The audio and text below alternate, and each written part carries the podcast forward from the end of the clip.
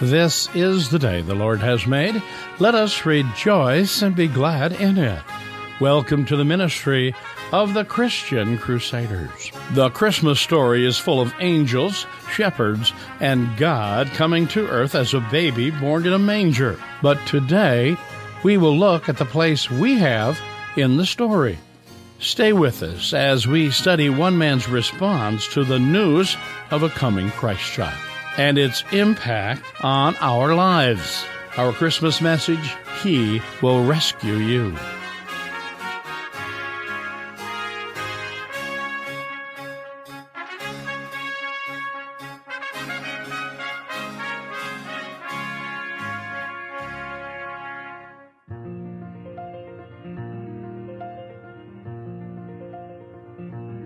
As we prepare to observe another Christmas, let's take a look at why Christmas merits an all out celebration. I invite you to stay with us as we finish our Advent series, A Season of Promise. We begin in the name of the Father, the Son, and the Holy Spirit. Amen. Would you pray with me? God of grace and glory, as we celebrate the coming of your Son into our world, open our eyes to see what his arrival means for every person. We ask this in the name of Jesus Christ. Amen.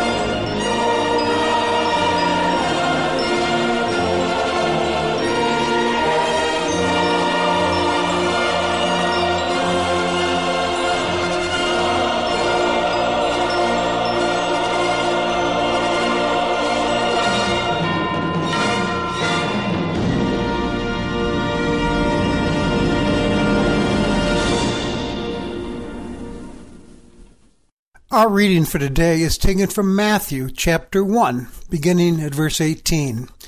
Now the birth of Jesus Christ took place in this way. When his mother Mary had been betrothed to Joseph, before they came together, she was found to be with child from the Holy Spirit. And her husband Joseph, being a just man and unwilling to put her to shame, resolved to divorce her quietly.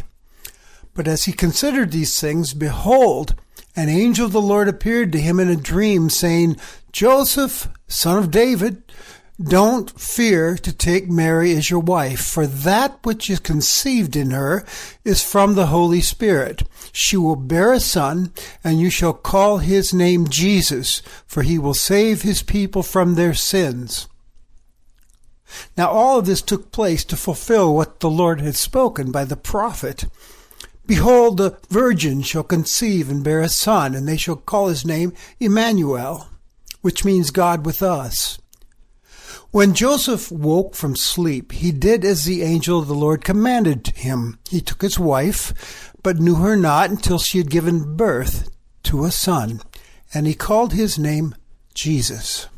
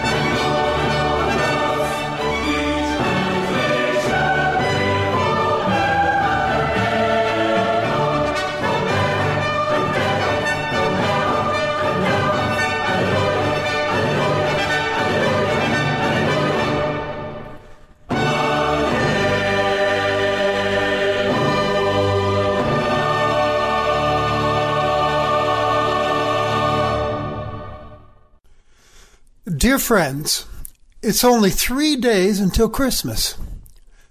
Now, during these past few weeks, people all around the world have been preparing for this day shopping and cooking, baking, decorating, attending Christmas programs and concerts. All this activity has been happening all around a story that's around 2,000 years old the story of the birth of Jesus.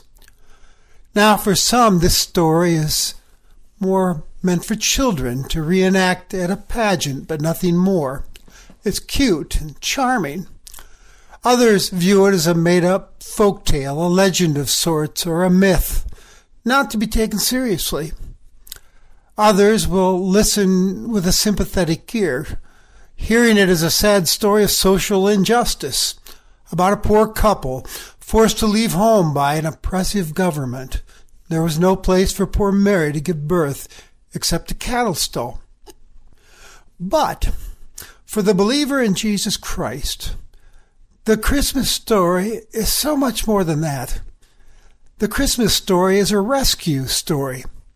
It's good news of the power of God for salvation. We have today Matthew's version of the Christmas story. After a lengthy genealogy which shows the family tree of Jesus, it begins this way. Now, the birth of Jesus Christ took place in this way. The story that follows in Matthew is not as glitzy, I suppose, as Luke's version of the birth. There are no shepherds or choir of angels singing or a stable scene with animals, but it is still every bit as profound and loaded with good news for you and me. We find Joseph at the center stage of this episode. He's troubled because he's just found out that Mary's pregnant and he knows he is not the biological father. Joseph's a good person. Matthew describes him as just and righteous. So Joseph was going to quietly divorce Mary to savor the embarrassment and condemnation from the rest of the village of Nazareth. Just before he follows through on this, though, he has a dream one evening in which he receives a message from God. An angel speaks to him. Now, some people ask, does God speak in dreams? And my response is yes, according to Matthew and elsewhere in Scripture. Remember Joseph and his coat of many colors in Genesis, and God speaking to Abraham in a dream. And there are several other places as well. Do you believe in angels? People ask. Absolutely. Angel stories, angelophanies as they're called, are all over the place in Scripture. More importantly, Jesus talked about them as being real as well. Now, it's the message Joseph hears from that angel that's so central to this story. Hear these words again Joseph, son of David, don't be afraid to move ahead with this marriage. This is the work of the Holy Spirit. Joseph, son of David, uh, tells us that Jesus is from the line of King David, ultimately the one who was promised by God that a king would come who would reign forever in his lineage. Uh, this child's conceived by the Holy Spirit. What? Joseph must have initially thought, that's the craziest thing I've ever heard. This baby in Mary's womb is God's child? She's still a virgin? Impossible. That kind of reaction, by the way, is still given to this day by those who are skeptics of the Christian faith. That's outrageous thinking, they say. Scientifically impossible. Well, I believe God can do anything He wants, don't you? The God who created everything, who threw the sun and stars and the moon into space, and created this beautiful, awesome, complex world can make a virgin birth happen as well, I'm sure. A pastor, Peter Larson, one time wrote, The life of Jesus is bracketed by two impossibilities a virgin's womb and an empty tomb. Jesus entered our world through a door marked no entrance and left through a door marked no exit. Well, it's the name that this angel talks about that's really the good news here. Jesus, meaning God saves. And he goes on to say, for he will save his people. This Jesus is the Savior. He's not here to save from the power of Rome or another exile as in the past. He's here to save people from something bigger, much deadlier. He will save them from their sins. the angel says. Jesus is the only one who can. Now, I know it's difficult for many people to accept that there can be only one way to rescue us from sin and judgment. But listen to this Christian apologist use the following analogy to show how Jesus is the one and only solution we need. He writes, Most ailments need particular antidotes. Increasing the air pressure in your tires will not fix a troubled carburetor. Aspirin will not dissolve a tumor. Cutting up credit cards will not wipe out debt that is already owed. If your water pipes are leaking, you call a plumber, not an oncologist. But a plumber will not cure cancer. Any adequate solution must solve the problem that needs to be solved, and singular problems need singular solutions. Some antidotes are one of a kind cures for one of a kind ailments. Sometimes only one medicine will do the job, as we, much as we may like it to be otherwise. Humankind faces a singular problem. People are broken, and the world is broken because our friendship with God has been broken, ruined by human rebellion and sin. Humans, that's you and I, are guilty, enslaved, lost, and dead. All of us, everyone, everywhere. The guilt must be punished, the debt must be paid, the slave must be purchased. Promising better conduct in the future will not mend the crimes of the, of the past. No. A rescuer must ransom the slaves. A kindred brother must pay the family debt. A substitute must shoulder the guilt. There is no other way of escape. Jesus is our one and only solution, our Savior. Now, Matthew inserts at this point all this took place to fulfill what the Lord had spoken by the prophet Isaiah. Behold, the virgin shall conceive and bear a son, and they shall call his name Emmanuel, which means God with us. Now we have the Lord's identity confirmed as well. Who is this Jesus? He is God with us, God in the flesh. God has not abandoned his world, even though we may deserve that. Instead, God steps into the world to be with us. He experiences everything that we experience the limitations, the pain, the suffering, and so on. So this story is teaching us two wonderful things that are meant to shock and to thrill us at the same time. This is really good news for you and me. First of all, Jesus is Emmanuel. He's God with us. God has entered our world to be with us. He understands us. We have a great high priest who sympathizes with us who's able to say, I know exactly what you mean. I've been there. But he is also God for us. He came to save us from our sins. All of us, you see, have sinned against God. We've all fallen short of the glory of God. We're rebellious. We're self-centered. That keeps us separated from God. The consequence of sin is death. On our own, we're helplessly, hopelessly lost. We cannot solve this by ourselves.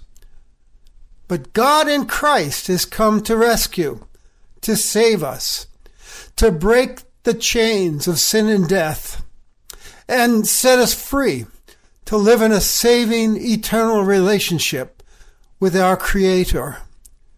Jesus will go to the cross later on as a sacrifice for our sins he who knew no sin became sin and endured our punishment. He bore God's wrath for sin and bridged the gap between God and humankind once and for all. And that, my friends, is why Christmas is such good news that merits great celebration. God has come to rescue you and me. Forgiveness and eternal life has arrived through Jesus Christ. We are not on our own. We have a Savior. He is Emmanuel. God has come to be with us, to save us. I really like this thought from Pastor Tim Keller that summarizes well what I've been talking about here. He writes, if Jesus didn't come, the story of Christmas is one more moral paradigm to crush you. If Jesus didn't come, I wouldn't want to be anywhere around these Christmas stories that say we need to be sacrificing, we need to be humble, we need to be loving. All that will do is crush you into the ground, considering that. But if Jesus Christ is actually God, come in the flesh, you're going to know much more about God. If Jesus is who he says he is, we have a 500 page autobiography from God, in a sense. And our understanding will be vastly more personal and specific than any philosophy or religion could give us. Because of Christmas, look at what God has done to get you to know Him personally. If the Son would come all this way to become a real person to you, don't you think the Holy Spirit will do anything in His power to make Jesus a real person to you in your heart? Christmas is an invitation by God which says, Look what I've done to come near to you. Now draw near to me. I don't want to be a concept. I want to be a friend. What good news that is. Now, the climax of this story, when we get past the announcement, is Joseph's response. What did Joseph do? Joseph trusts. Joseph obeys. He will dedicate himself to raising and protecting this child, as we see a few verses later, when he has to pack up fast and take the family to Egypt. Hear these words again. When Joseph awoke, he did as the angel commanded. He took Mary as his wife. He did not have sexual relations with her. And, and when the son was born, he called his name Jesus. And the rest is history. We are reminded here that the Christmas story calls for a response from us. We respond. Joseph responded. We're not to simply listen, nonchalantly nod to this story, and then put it back on the shelf until next year as if it didn't happen. We're to do something with it, to do something about it. There's any number of responses one might have to this Jesus who came humbly and helplessly the first time around, but will come again someday in power and majesty once and for all to rule as Lord over the world. Here's a few responses. Some who hear this story will reject it. They'll reject the offer God is making. They will reject it as preposterous. And for others, the response might be repentance and faith turning around and coming home to Jesus Christ, entrusting your life to His care and leadership, saying yes to Jesus, trusting in what He did for you at the cross and at the empty tomb. And if you are a believer in Christ, your response to this story would be praise and thanksgiving, I suppose, a grateful heart. Like the Apostle Paul, who wrote, Thanks be to God for his inexpressible gift. On Christmas, we say thank you. And another response for the believer, there's a renewed trust in Jesus and a renewed commitment to be a great commandment and great commission person, loving God, loving neighbor, telling everyone we can about Jesus. So what's it going to be for you? You've just heard the greatest story about the greatest person who ever lived, who did the greatest thing anyone could ever do for you. Well, the greatest thing you can ever do with this story is believe and follow Jesus. May the words of this Christmas carol be our prayer today. O Holy Child of Bethlehem, descend to us, we pray. Cast out our sin and enter in. Be born in us today. We hear the Christmas angels, the great glad tidings tell. O come to us, abide with us, our Lord Emmanuel.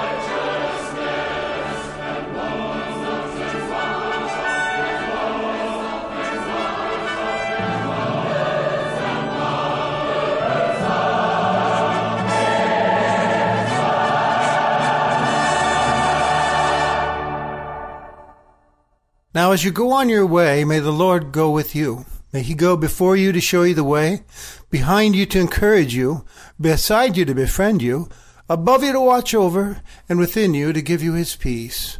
Amen.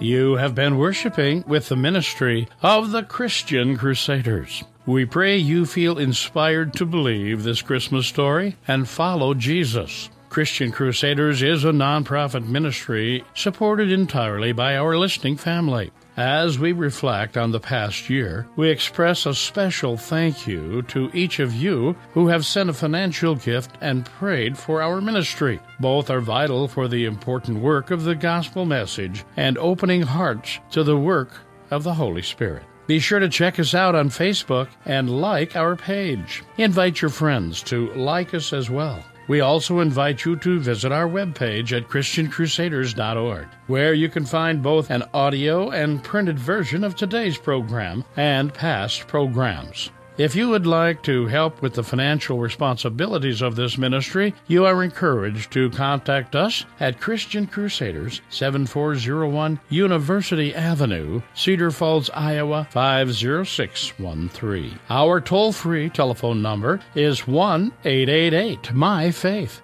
That's 1 888 693 2484. In the Cedar Falls, Waterloo, Iowa area, dial 319 277 0924. We are happy you chose to worship with us this day, and we pray you will join us again next Sunday on this station. Conducting today's service was our speaker, Pastor Steve Kramer. Christian Crusaders has been blessed to deliver biblical truth continuously for the past 83 years. From all of us at Christian Crusaders, we pray you have a blessed Christmas and a happy, healthy New Year.